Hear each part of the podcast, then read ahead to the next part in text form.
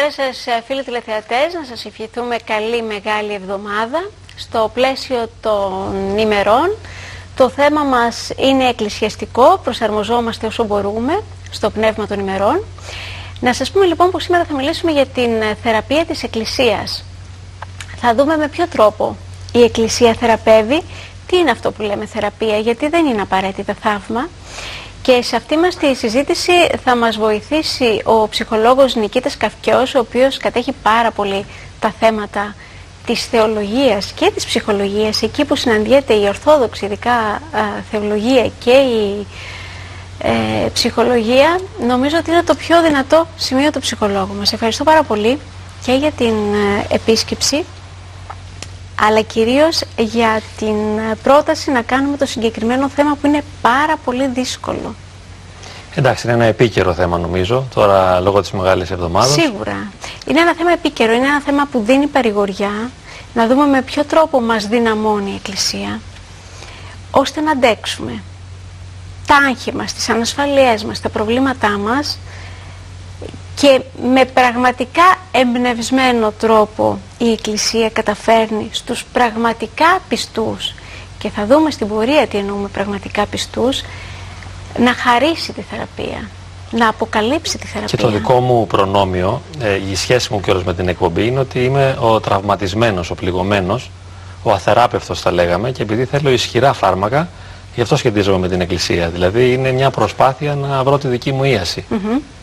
Και λέγεται στην Εκκλησία μάλιστα ότι ε, μας θεραπεύει το τραύμα του Χριστού πάνω στο Σταυρό και είναι ένα πολύ ισχυρό τραύμα όταν ο ίδιος ο Θεός σταυρώνεται και ε, ήδη ο Ισαΐας από την Παλαιά Διαθήκη έλεγε το σο μόλοπι ιάθημεν, δηλαδή θεραπευθήκαμε με το μόλοπα το δικό σου. Να πούμε πως ε, θα έχουμε την ευκαιρία να συνομιλήσουμε με κορυφαίους μελετητές της Ορθόδοξης Θεολογίας.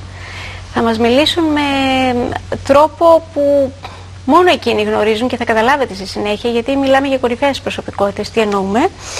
Ε, θα πούμε ότι έχουμε ρεπορτάζ με συνεντεύξεις και βεβαίως θα πούμε ακριβώς επειδή είναι πάρα πολύ το περιεχόμενο της εκπομπής με την έννοια ότι θα φιλοξενηθούν πάρα πολλά άτομα Θέλουμε οι όποιες ε, μαρτυρίες δικές σας, ε, τα όποια ερωτήματά σας, η όποια συμμετοχή σας να γίνεται αυτή τη φορά μονάχα με γραπτό τρόπο, δηλαδή να μας παίρνετε τηλέφωνο αν θέλετε, είναι ζωντανή η εκπομπή μας έτσι κι αλλιώς, 2821-036-744 είναι πάντα το τηλέφωνο επικοινωνίας που σας φέρνει κοντά μας.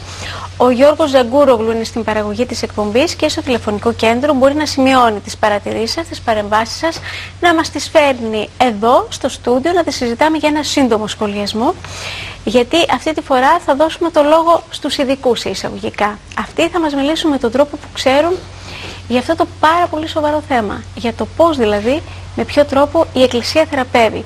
Και να κάνουμε μια εισαγωγή πριν περάσουμε στο υλικό μας, να δούμε δηλαδή η θεραπεία είναι απαραίτητα θαύμα; Ναι, όχι δεν είναι θαύμα. Ε, μπορεί να υπάρξει και αυτό έκτακτα. Ε, απλώς υπάρχει κάτι στην Εκκλησία που δεν το γνωρίζει ο κόσμος ε, είναι η χάρη του Θεού, η οποία είναι μια πραγματικότητα για μας και ε, μπορούμε να μετέχουμε σε αυτήν, ε, να τη ζήσουμε δηλαδή και να επιτρέψουμε να μας μεταμορφώσει και να μας δώσει την ανάπαυση ε, την οποία ζητάμε. Γιατί συνήθως είμαστε ταραγμένοι, αγχωμένοι, μπερδεμένοι, συγχυσμένοι και είναι πολύ δύσκολο ο σύγχρονος άνθρωπος να έχει πραγματική χαρά ε, η, χαρά που δεν θα είναι καλαμπούρι, κέφι, γλέντι, αλλά θα είναι βαθιά ανάπαυση της ψυχής. και αυτό πολλά, γίνεται μέσα στην Εκκλησία. Υπάρχουν πολλά πατερικά κείμενα που μιλούν για αυτή τη θεραπεία της ε, Εκκλησίας, αλλά εμείς θέλουμε μια θεραπεία πιο βιωμένη και νομίζω ότι με αυτόν τον τρόπο τη μεταφέρουν καλύτερα ε, και οι πνευματικοί που ασχολούνται με την Εκκλησία και οι επιστήμονες που έχουν να κάνουν και με ψυχανάλυση, γιατί θα μιλήσουμε και με εκείνους που μελετούν επίσης την Ορθόδοξη Εκκλησία και με φιλόλογους, ε, αλλά βεβαίως με ιερομόναχους που δοκιμάζονται καθημερινά. Και να δούμε μέσα από την δική τους ματιά το πώς βιώνεται αυτή η θεραπεία που προσφέρει η Εκκλησία. Δηλαδή δεν είναι μονάχα μία απομνημόνευση πατερικών κειμένων, μία αποστήθηση και μία μεταφορά. Είναι κάτι πολύ πιο βαθύ. Γιατί η ερμηνεία είναι, είναι Όχι, νομίζω δεν το κλειδί. πρόκειται για θεραπεία. Είναι ένα μπέρδεμα αυτό να νομίζουμε ότι έχει κάποια σημασία το να γνωρίζει κανείς θεολογία Ενώ στην πραγματικότητα αυτό δεν έχει καμία σχέση. Όπως και το να ξέρεις ψυχολογία δεν θεραπεύει τα ψυχολογικά σου προβλήματα, γιατί η γνώση δεν σου δίνει τη λύση των προβλημάτων σου. Έτσι και η γνώση της θεολογίας δεν έχει να κάνει με τη χάρη του Θεού και με τη δική σου σωτηρία, που είναι το να είσαι σώος, ακέραιος, ολόκληρος, πλήρης. Ε, και το να είσαι θεραπευμένος είναι μια βιωματική πραγματικότητα. Οπότε η Εκκλησία στην ουσία είναι ένα ιατρείο ε, ψυχών και σωμάτων. Και μάλιστα μπορώ να αναφέρω μία πρόταση που είχε κάνει ο Μητροπολίτης Λεμεσού Αθανάσιος κάποτε να ενταχθεί η θεολογική σχολή ε, αν ποτέ πρόκειται να ιδρυθεί στην Κύπρο μια θεολογική σχολή να ενταχθεί στην ιατρική ε, ακριβώς επειδή βλέπει την θεολογία και την εκκλησία σαν ένα θεραπευτήριο.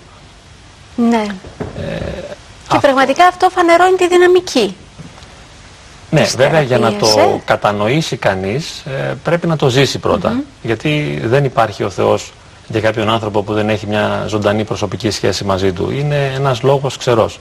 Ναι. Ένας μύθος, ένα παραμύθι. Όταν κάποιος μπορέσει και το βιώσει και όταν αρχίσει να μεταμορφώνεται η ζωή του και όπως λέμε με την εκκλησιαστική γλώσσα να αναπαύεται βαθιά μέσα του, τότε σαφώς και ομολογεί ότι υπάρχει Θεός και ότι αυτό που ζει η πρόταση δηλαδή της Εκκλησίας η θεραπευτική είναι μια πραγματικότητα. Λοιπόν, εμείς για αρχή θα συναντήσουμε δύο εφημέριους. Μιλάμε για τον πατέρα Βασίλειο Φραγκεδάκη ε, στην Ιερά Μονή Αγίου Χριστοφόρου και μιλάμε και για τον πατέρα Γεώργιο Πατεδάκη στην Ιερά Μονή... Στον Ιερό Ναό είναι. Στον, στον Ιερό Ναό Αγίων Αναργύρων, ναι.